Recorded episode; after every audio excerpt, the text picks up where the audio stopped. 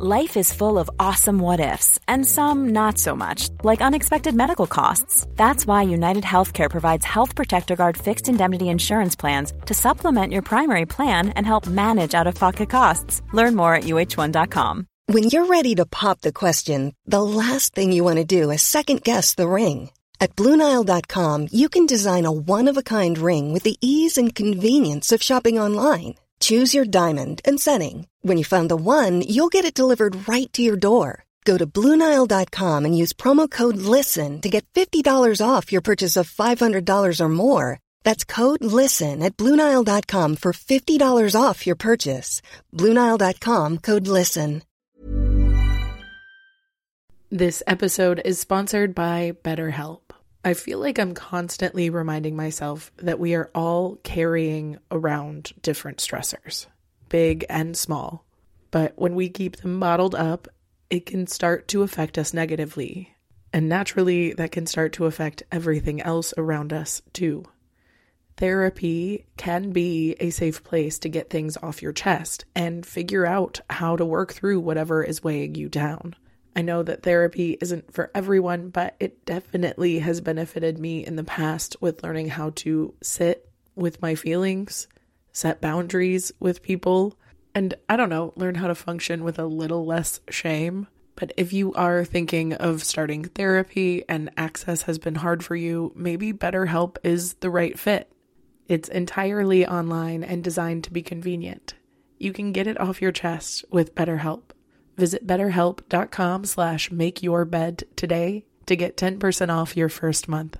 That's betterhelp, H-E-L-P dot com slash make your bed. Good morning, good morning, sunshine. Welcome to another day of the Make Your Damn Bed podcast.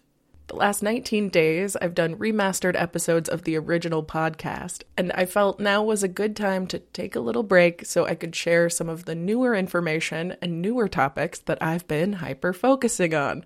And I've never been not interested in political corruption, but recently, especially, I've been digging into the dirty, dirty details. And it's been nice because whenever I do have an argument with someone, I don't just get frustrated for them not understanding. And I can pull out receipts and facts so that I can identify right away if there's somebody that's reasonable to talk with or if there's someone who's just trying to argue, I guess.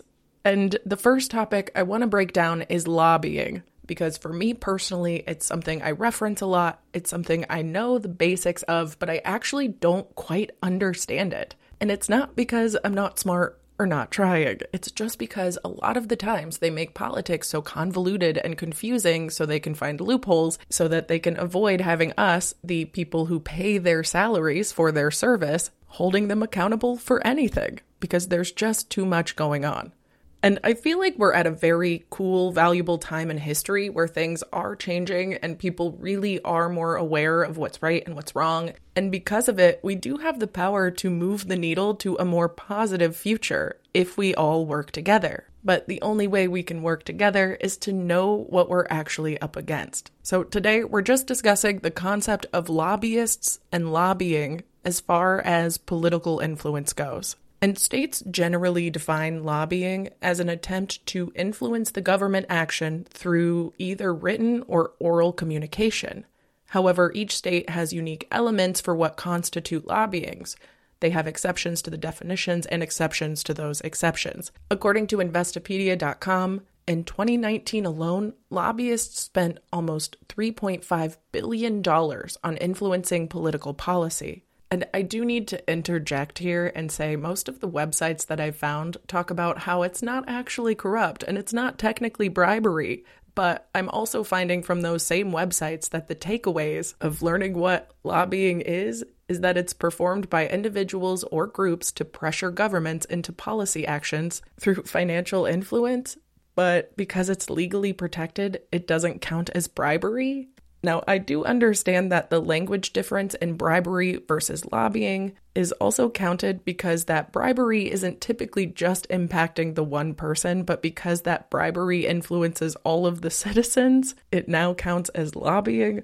And though I agree that the language should be different, we do need to understand that just because something is legal does not mean that it's moral. I will remind you that the Holocaust and slavery were both legal, And on the other hand, it wasn't legal for women to have credit cards or jobs. So I like to think of the Venn diagram of moral and legal as things that might overlap in some ways, but often not so much. Now, again, that is so we can expand our perspective, so we can hold a little more space for nuance when we're understanding this concept, because with the way that our current democracy works and the lack of generalized civic engagement, lobbyists have gotten some shit done that is absolutely fucking wonderful for this country. It is basically a big group of people who draw attention to major issues.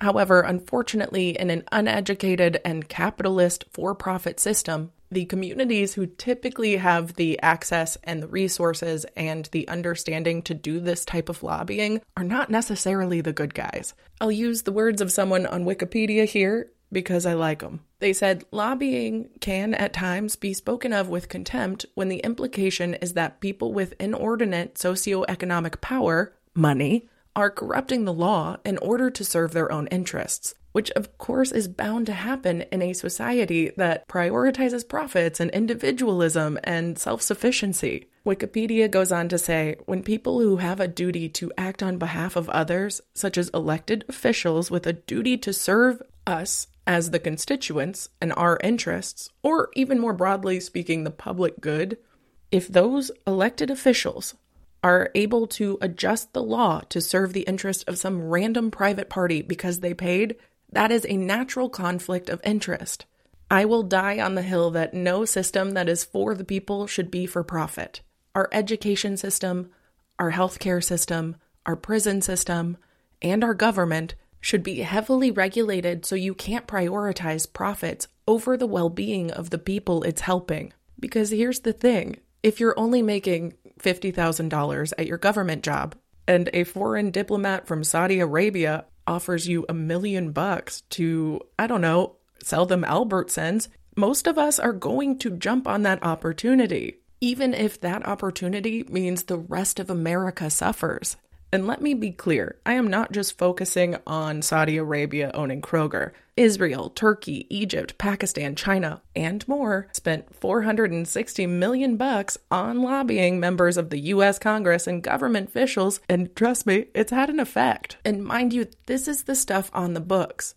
Literally, between 2015 and 2017, around 145 registered lobbyists were paid $18 million by Saudi Arabia to influence the United States government. And if you're like, wow, Julie, this is terrifying, what do we do? I don't want you to be scared. I want you to feel empowered that you have this information because it's been affecting us this whole time. And I want you to vote and advocate for people like Katie Porter, who have publicly never taken a fucking dime of quote unquote legal lobbying money because she sees the conflict of interest and she is somebody fighting for the rights of the people. Plus, in doing my research, I found so many wonderful resources especially from brookings.edu, which I will link in the show notes. And they propose a simple, cost effective solution to ending the lobbying crisis, as I'm going to call it. If you're interested in me breaking down what those solutions might be, I'd be happy to do a full episode on those. But in the meantime, I hope you have a wonderful rest of your day. I love you so much, and I'll talk to you tomorrow while you make your damn bed. Bye, cutie. Ever catch yourself eating the same flavorless dinner three days in a row? Dreaming of something better? Well, HelloFresh is your guilt free dream come true, baby. It's me, Keke Palmer. Let's wake up those taste buds with hot, juicy pecan crusted chicken or garlic butter shrimp scampi. Mm. Hello Fresh. Stop dreaming of all the delicious possibilities and dig in at HelloFresh.com. Let's get this dinner party started. Mom deserves better than a drugstore card. This Mother's Day, surprise her with a truly special personalized card from Moonpig. Add your favorite photos, a heartfelt message, and we'll even mail it for you the same day, all for just $5. From mom to grandma, we have something to celebrate every mom in your life. Every mom deserves a Moonpig card.